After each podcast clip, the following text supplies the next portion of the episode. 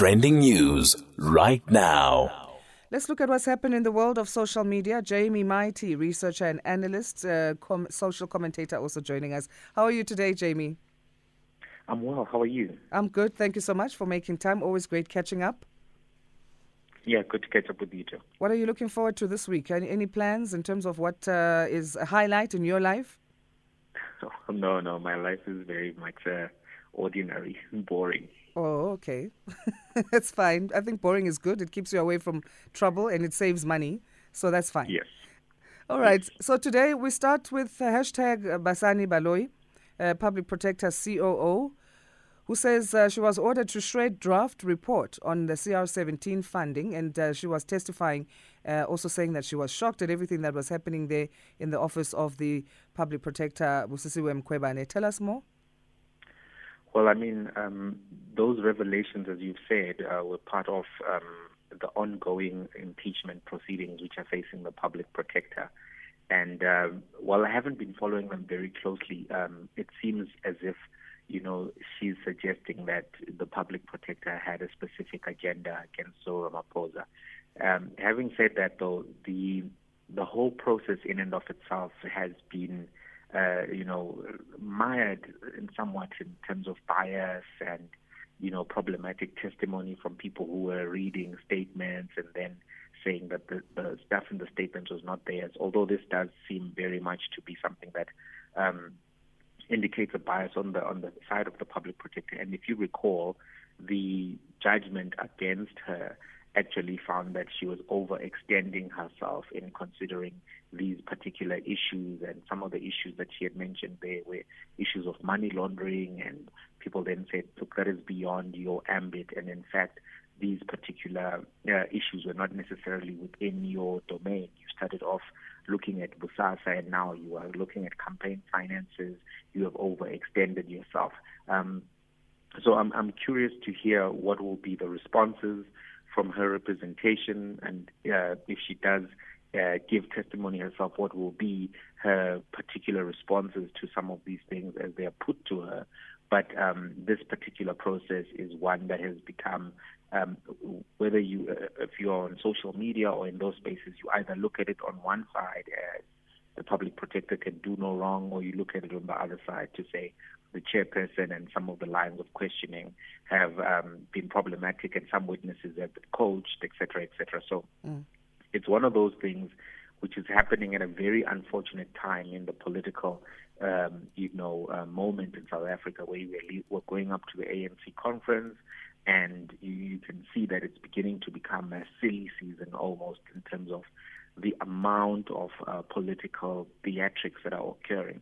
The challenge that exists here is that institutions which are supposed to be beyond um, the fray of politics are now becoming corroded by factional politics uh, of the ANC. If you think about all of these things that are happening now, you've got the impeachment proceeding of the public protector, you've got an appeal that is being made by the Western Cape judge, uh, uh, Western Cape judge President John Hlophe. You've got um, the Minister of Finance who's accused of, um, you know, groping a woman uh, in a massage session. You've got the president who's accused of having money in his sofas improperly. All of these things undermine institutions. Mm. And after those people leave, those institutions, including the NPA, which has you know been sending the police instructions, which are a little bit um, extraordinary, considering that usually um, some of the allegations, for example, with the Minister of Finance, would have been dealt with in, uh, you know, um, more expeditiously. That he would have been charged, he would have appeared before a judge and gotten his court date. But you, we are seeing like this pattern of, of events, which, no matter where you're looking, puts a question mark on the institutions themselves to say, is this NPA actually independent? Is this parliamentary committee independent? Is the public protector independent? Is the president actually also beyond reproach. Hold, what, hold it on you, that note of that question because yeah. we will try and unpack that after this. We need to just take a short break and we'll continue sure. on this. Hashtag Basani Baloyi will continue on that trending topic with Jamie Mighti. Trending news right now. At 12 minutes past four, we continue then looking at what's happened in the world of social media the last 24 hours, that is, on this terrific Tuesday. Jamie Mighti, researcher, analyst, and social commentator, joining us. On that question, then, that we broke on uh, of how independent these offices of influencing each other are, Jamie, mm. uh, if, if uh, uh, Basani Baloyi is saying that she was fired without basis and she believes that she was part of a, a purge by Mkhwebane, but yet, uh, she's currently Deputy Director General in the Gauteng Health Department. Going from one uh, public service space to another, how independent are these offices of influencing each other? Is that maybe a, a lead into that question that you are asking? Yeah, I think that that's also showing us that some of these positions, you know, if you think about where people land, it can also show you some of their political connections, some of their affiliations. And it, it, it, it's, it's a bit worrying because as much as these things are being played out in the courts, and, and we know, of course, that um, you know Baloyi is actually now going to um, the, the the the High Court to actually. Um, let me just make sure I have my facts right here. She she received a go ahead from the Constitutional Court mm-hmm. for her her case against the public protector to be heard anew. Um, this was after uh, uh, the High Court ruling that you know it didn't have jurisdiction to hear that particular matter and now that matter will have uh, to to go back and be heard by the courts, and then it be um, uh, evaluated either at the High Court or the Labour Court whether or not she was actually dismissed uh, wrongfully, and if indeed there was a purge. Um, so that's still something that needs to be determined by. Um, you know the legal system but then when you also then look at where people land up it does sometimes oh okay you're so well connected that you were able to get this job here in this department where we found out that there were PPE tenders that were fraudulent and people were killed when they were trying to pursue the money, etc., etc. And you know, connecting the dots, I've always found to be bad journalism. So I don't want to do it myself. Mm. Um, but I think when we think about what does this mean for the democracy, when you have such public mistrust in institutions and you have weak rule of law, anything that actually exacerbates that mistrust leads to people not believing in the system and then operating outside of the system, either doing deals outside of the system or seeking to get justice themselves. And this is what leads to vigilante action. This is what leads to wildcat protests. This is what leads to people, you know, creating a parallel system from the state. And what happens over time is that the more and more people opt out of um, the the system as, as as it is run by a centralized state, the more difficult it is to get the quality of law and order that you want in a society. Talking of protests, let's move to a hashtag national shutdown. General Secretary Zwelinzima Vavi of COSATU saying that uh, the national shutdown on that's planned for Wednesday, the 24th of August, it must be seen as the beginning of mobilization of the working class and not as an isolated incident. Yeah, so we, we all know that uh, COSATU and SAFTU have called for this, um, you know, national shutdown, and some people are calling it a stay away to send a message about the cost of living and to underscore that workers are actually struggling to keep up with the various costs that have come with uh, 2022.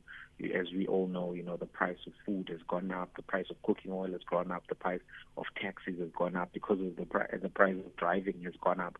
All of these things have not re- really been adequately addressed by the government and you know workers are feeling the pinch. So cost of living has become a buzzword around the world, and in fact, right now in the United Kingdom, the railways are on strike. Um, there are several other uh, you know industries which are contemplating strike, mm. and there's even more contemplation of a national strike. So the mood around the global worker movement is that the governments are not doing enough for the poorest and they're not doing enough for the working class to actually protect them from the consequences of basically you know the the fallout of COVID, but also now the consequences of this war in Ukraine, which has exacerbated a variety of of costs. So this is where we are right now, and it remains to be seen whether or not there will be you know a massive response to this, because I'm seeing on social media that it's getting politicized in different ways, you know, and um, that that has killed previous uh, calls for a mass protest. In fact, the last one that was really uh, a national mass protest was the one against Jacob Zuma, and on those on, on that protest, the workers were actually given a day off mm. by most of the big companies. If you recall, and uh, this is not looking like it's going to happen. So it's going to be critical to see whether an organization like the EFF, which is holding a press conference today, if I'm not mistaken, at, at, midday will also back that kind of a call because if you have COSATU and SAFTU and the EFF um, you know, saying that they're all going to take to the streets, what that could mean is that there could be this uh, at least left wing uh, protest against the current administration, and that could pick up traction. Um, so, so that's where things stand. It doesn't look like there's universal support, but the call in and of itself for a national shutdown is not new earlier in the year, you know, there were other movements online calling for a national shutdown and that too also got politicized. I think at some point it was associated with Put South Africans First, mm. and then they said that no, EFF is trying to steal our thing, and then the EFF said, okay, we're not coming to your thing anymore, and then it just became this um, conversation online. However, it's important to note when a sentiment like this is widespread and keeps recurring, it's only a matter of time before there is some kind of uh, protest action that really spills out into the streets. We've seen in many countries that there have been protests. I mean, Sri Lanka is a very popular example because that actually led to the, you know, removal of the president and his compound being raided and people swimming in his swimming pool and cooking in his kitchen. And, and obviously, it's not going to be anything to that effect. But here, but the national calls uh, around the world for protest, especially considering the high cost of living are actually escalating. And I'm sure that many South Africans right now are feeling like that's what they need an outlet to express their dissatisfaction with the economic conditions.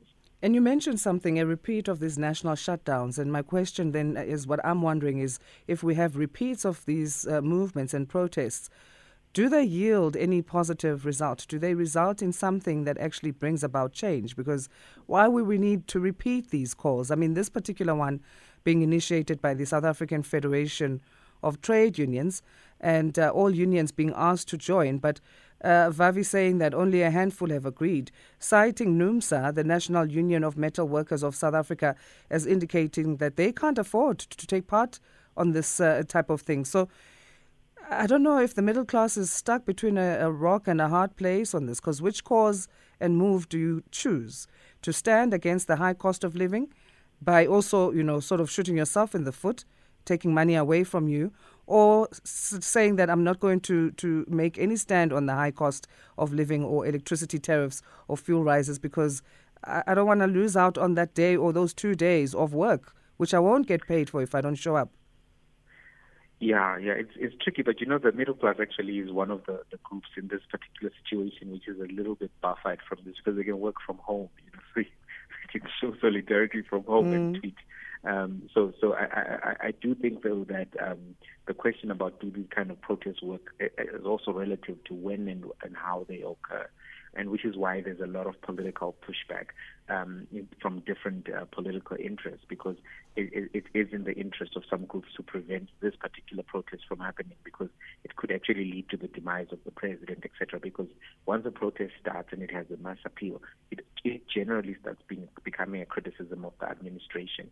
And when an administration is mired in controversy and unresolved issues, such as some of the issues we spoke about earlier, it can then become something which becomes like a no, let's just go to um, union buildings and demand that this person step down, etc., etc.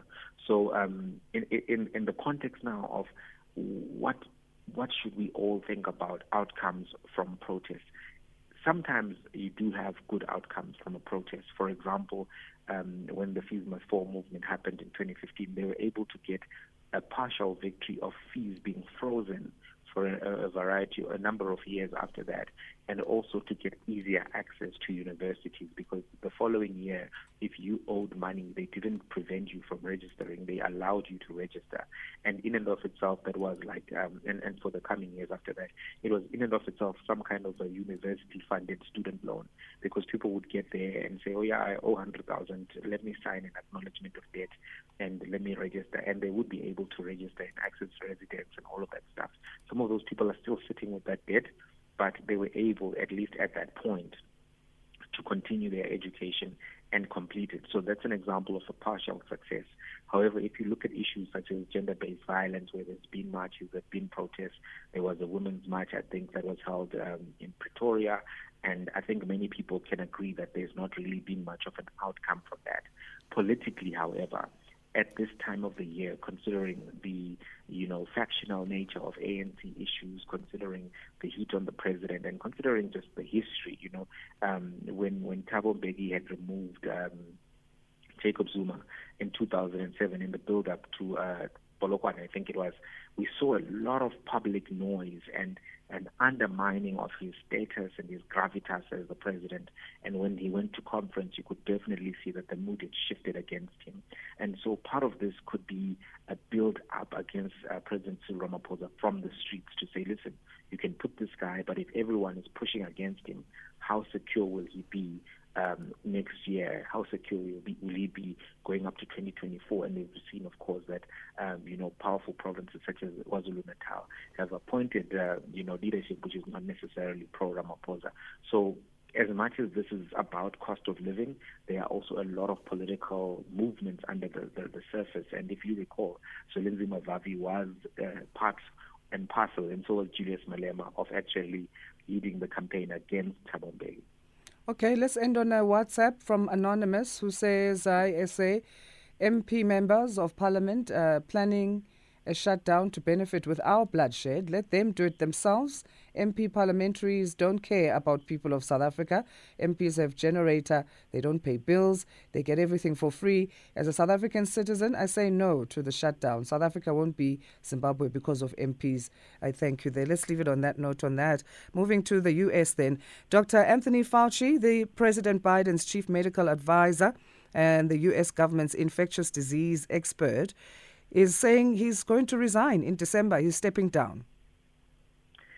Yeah, well, I think Fauci has has has, has reached the, as far as he can get in terms of credibility in the in the global stage, and this may be the, the, the best thing for him. Yeah, um, 54 years of service. I mean, in the U.S., that's enough, I think. Yeah, it's enough, and in fact, he's, he's been one of the most powerful people in global healthcare because he used to control a lot of access to research funding. So um, if you wanted research funding for certain communicable diseases, you, you would you would then generally globally have to get approval from Fauci because he was con- controlling the American funds which would be dispersed to that. But I think when you think about where we are right now with COVID-19, which became his uh, brand, so to speak, mm. uh, because he was involved in a lot of, um, you know, the debates and the, um, you know, the treatment options, even for HIV and AIDS early on he preferred uh, some kind of a vaccine as opposed to ARV treatment, which also slowed down the process to a degree because he's always had this idea that vaccines are better than you know pills, etc., etc. And uh, that's part of his legacy. And he used to fight uh, with some of the, the the gay community groups in America in the 80s uh, about HIV treatment and about funding for the research. And uh, as, as that wasn't as much of a focus in America, of course, because they didn't get hit uh, by um, you know HIV and AIDS as hard as the rest of the world. And if you remember that whole fight about um, how to access ARVs and treatment action campaign and to fight and um, a lot of activists had to fight globally to get people to be able to get generic drugs. He was involved in that. Bill Gates was involved in that, and it, it was just like a, you know a, a scandal that was quite quickly forgotten as soon as we were able to get the ARVs for cheap. Mm. But I think coming now to COVID-19, as much as he provided leadership, and as much as he was able to push back against a lot of conspiracy theories and uh, you know bad science being pushed by people who are anti-vax the, the challenge that came for him and some of the options that they chose, lockdown, you know, mandatory vaccines, etc. After we started going into Omicron mm. and, you know, the variants of Omicron, some of their positions became undermined by the transmissibility of the disease you know, among the vaccinated and unvaccinated.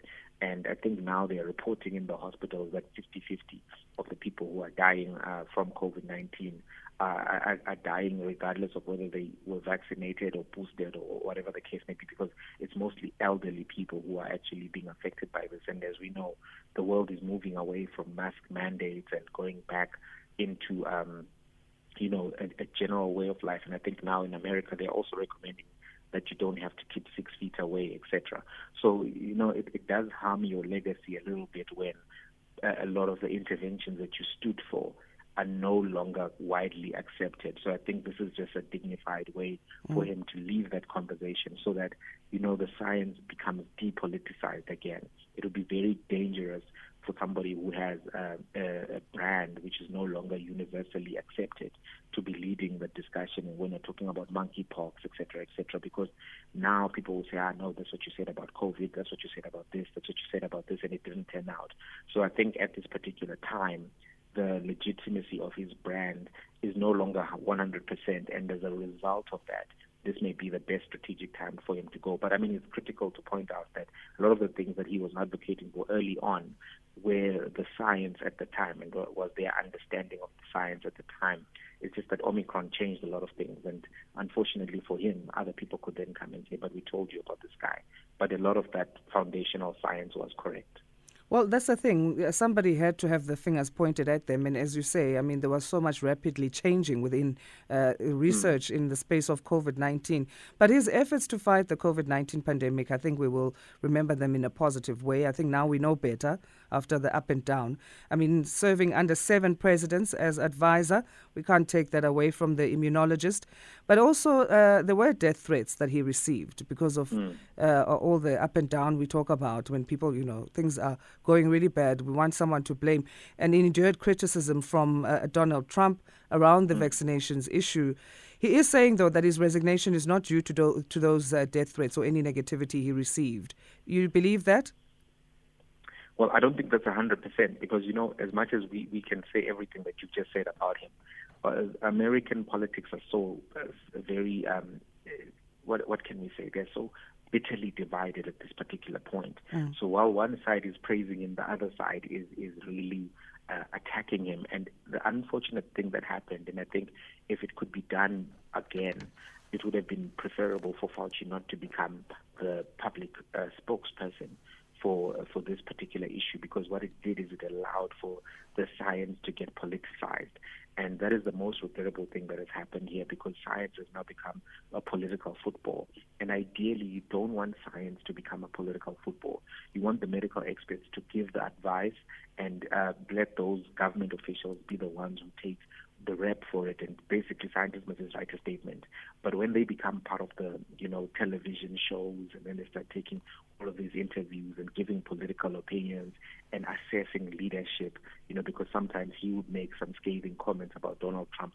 All of that became part of the politics of it. So I don't think it's so much the death threats that he's leaving uh, as a result of, but I think because of the fact that now because of the way COVID 19 is being managed and the way his brand is polarizing in America, they actually need to have a new person who can depoliticize the science. Otherwise, that particular office is going to remain forever political and it's going to become difficult when there are future pandemics or future uh, public health, um, you know, situations which need everyone in society to participate and cooperate. Because right now you basically have a divided America on the basis of where they stand on this particular vaccine. And it's not sustainable to have somebody in that institution, um, you know, be a partisan figure, even if that was not his intention.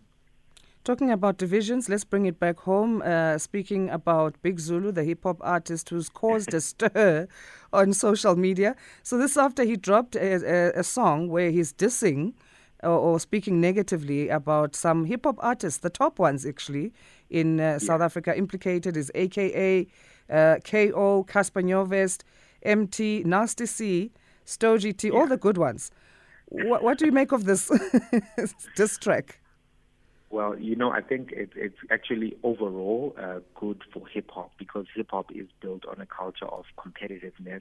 It's built on a culture of diss tracks, and I think at, at some point, uh, Kendrick Lamar was part of a song that actually um, challenged all of his peers. I think it was Controller or something like that. Mm. And uh, at the time, a lot of people were surprised. But they're like, "These are your buddies. Why are you now challenging Drake and J. Cole and all of that is because he was trying to remind everybody that, look, there is a competitive spirit in this thing and we must all compete to improve the quality of the genre. I think what has happened in, in South African hip hop is part of that competitiveness has actually fallen away and part of the innovation has fallen away.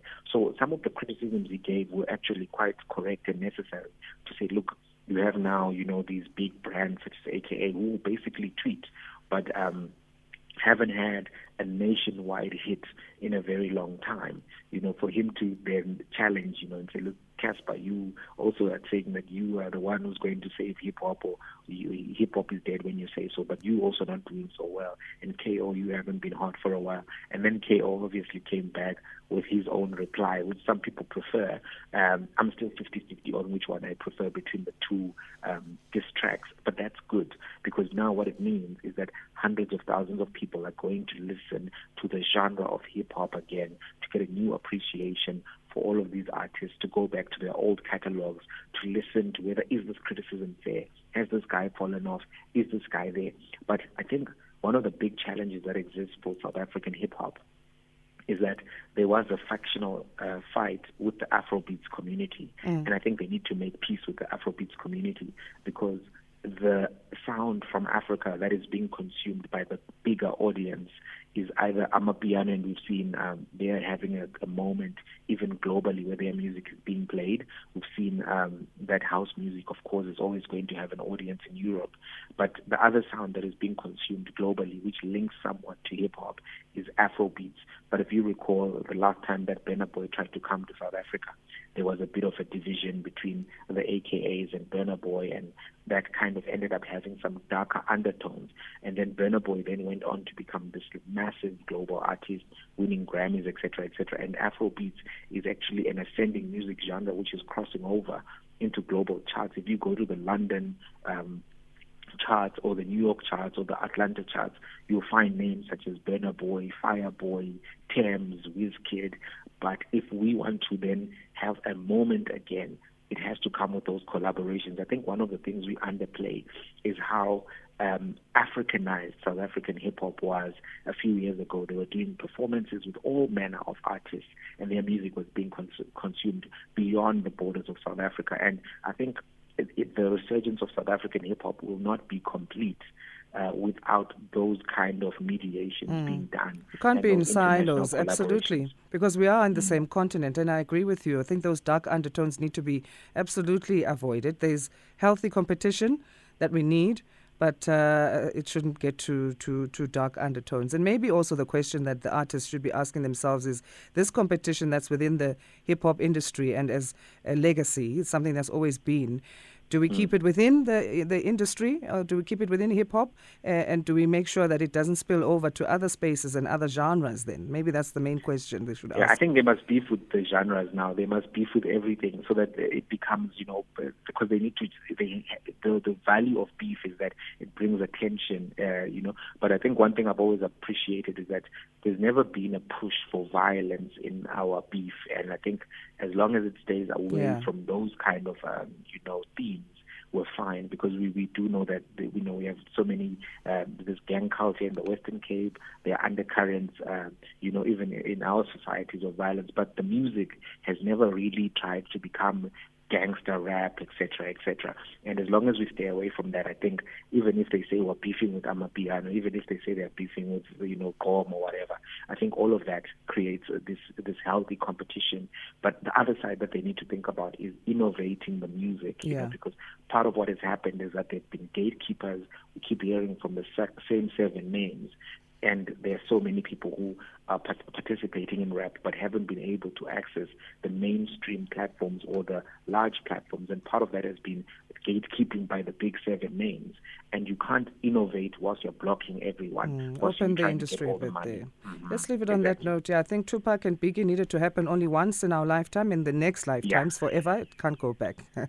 Exactly. Uh, let's leave it there. Jamie thank you so much for joining us and hoping you have the, a great rest of the week Jamie Mighti, researcher and analyst and social commentator, discussing trending news.